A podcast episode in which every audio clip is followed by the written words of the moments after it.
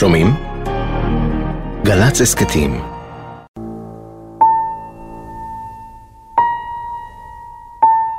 היא הייתה יפה כמו פיה. היו לעיניו עיניים נוצצות ואור פנים חלק וטלטלים בהירים שהסתלסלו ונפלו על כתפיה כמו בקבוקים. באופניים שלה היא הייתה מרחפת בשבילי הקיבוץ מחדרה אל דירת ההורים אל הבית של סבתא וסבא, כמו בתוך ממלכה מן האגדות.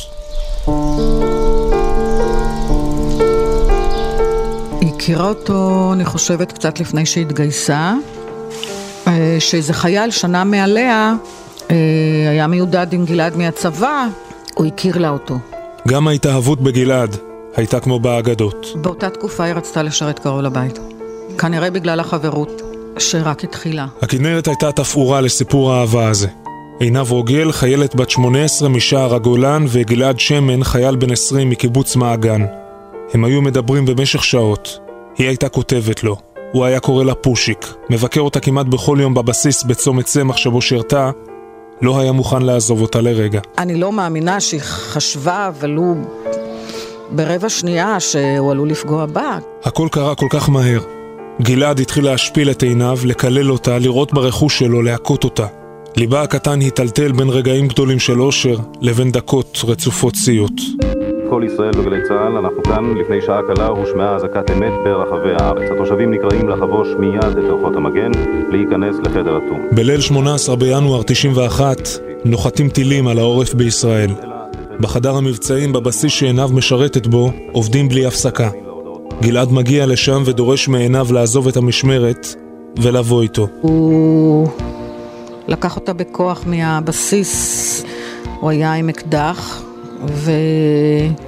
ועבר שם ג'יפ של משמר הגבול נדמה לי, הם רצו לבדוק מה קורה, אז הוא איים גם עליהם. יום אחר כך עינב כותבת לגלעד מכתב ומבקשת בו הפסקה. אתה מבטיח לי כל פעם שזה לא יקרה, וכל פעם זה קורה, היא כותבת. כל דבר קטן שאני אעשה ולא ימצא חן בעיניך, אני אחטוף מכות וקללות. ההורים שלי לא יודעים כלום.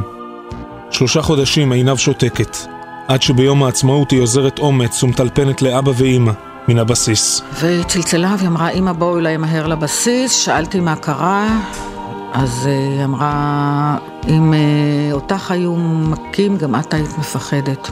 נורית וגבריאל לוקחים רכב מן המשק ומגיעים אל הבסיס של עינב שנמצא במרחק כמה דקות נסיעה מן הקיבוץ. היא ביקשה שנחכה איתה כמה דקות, כי גלעד צריך להגיע כל רגע, ואז היא סיפרה לנו שיש אלימות, שהוא משפיל אותה ומכה אותה, והיא רוצה שגבריאל ידבר איתו ויגיד לה שזה נגמר. ואז הוא הגיע, וגבריאל יצא לדבר איתו, אני נשארתי איתה באוטו, ככה חיבקתי אותה, והיא כל כך פחדה. גבריאל אמר לו שזה נגמר ושיניח לה ורצינו לחזור הביתה, אז הוא התחיל לנהל איתנו מרדף. הוא נשכב על נושא המנוע שלי, הוא היה באטרף. אבל אני רוצה לדבר איתה, אני רוצה לדבר איתה. בשבועות שאחר כך מנסה עינב לנתק כל קשר עם גלעד, אבל הוא לא מרפה. הייתה לי שיחה איתה יום שישי בצהריים, והיא אמרה לי, אמא, אני חייבת לספר לך משהו, אבל תשבי. שלא תתעלפי, היא אומרת. יש לי ידיד חדש, זאת אומרת, היא כבר הייתה, מבחינה רגשית, בלב היא כבר הייתה פנויה למישהו אחר.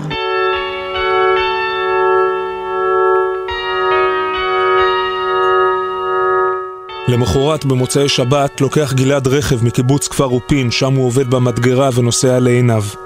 הוא פוגש בה בשער הקיבוץ, אבל היא בורחת ממנו. כשראתה אותי התחילה לרוץ, נסעתי אחריה. בשעה 11 בלילה הוא נכנס לחדרה. עינב לא הייתה שם, הוא מחליט לחטט ביומן האישי שלה. ראיתי שהיא כתבה ביומן שלה שהיא יוצאת עם איזה אחד שקוראים לו צחי. הוא מגלה שיש לה ידיד חדש והוא יוצא לחפש אותה באזור הבילויים בטבריה. ידעתי שאין לי יותר מה לחיות בלעדיה.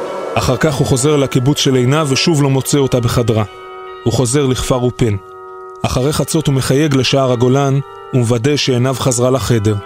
הוא גונב אקדח מחבר ונוסע.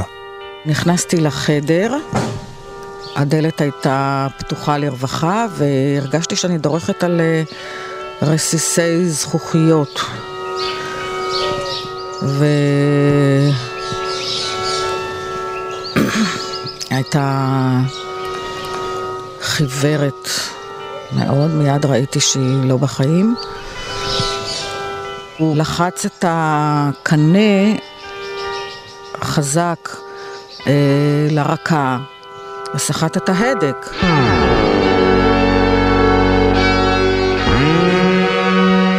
שלוש שנים לפני שפגשה את גלעד, כתבה עיניו שיר קצר. היא נתנה לו את הכותרת "ובחלומי". למה באת אליי בחלומי? להפגין שוב כוחך? הנח לי. עזוב אותי לנצח. לא יודע, הסתובבתי עם האקדח, דרכתי אותו, והייתה ירייה. באותו בוקר היא שכבה על המיטה, לבשה מכנסיים קצרים בהירים וחולצה דקה והייתה מכוסה בשמיכה. הטלטלים הגדולים הצהובים שלה היו פזורים על הכרית. גלעד ירה בה בשנתה.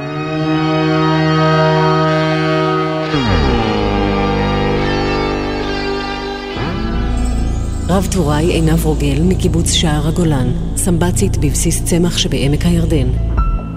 נרצחה על ידי חברה לשעבר גלעד שמן ב-30 ביוני 1991, בת 19 במותה. הובאה למנוחת עולמים בבית העלמין בקיבוצה. לאחר מותה של עינב נמצאו בין חפצי השירים שכתבה. מתוכם בחרו חברי ההרכב מטרופולין לבצע את פעמונים.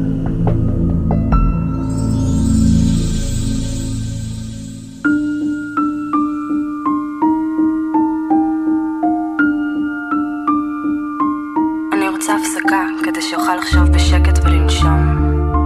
כעסת עליי אתמול, האשמת אותי ברוע ובקרירות, וחשדת שיש לי מישהו אחר. האשמת אותי בהשתגעות שלך. אתה מבטיח לי כל פעם שזה לא יקרה שוב, וכל פעם זה קורה, וכל המילים הלא יפות לא נמחקות. אתה מצפה אחרי ההתנצלות שהכל יחזור לקדמותו. ההורים שלי לא יודעים שום דבר. מרוב בושה אני לא מעיזה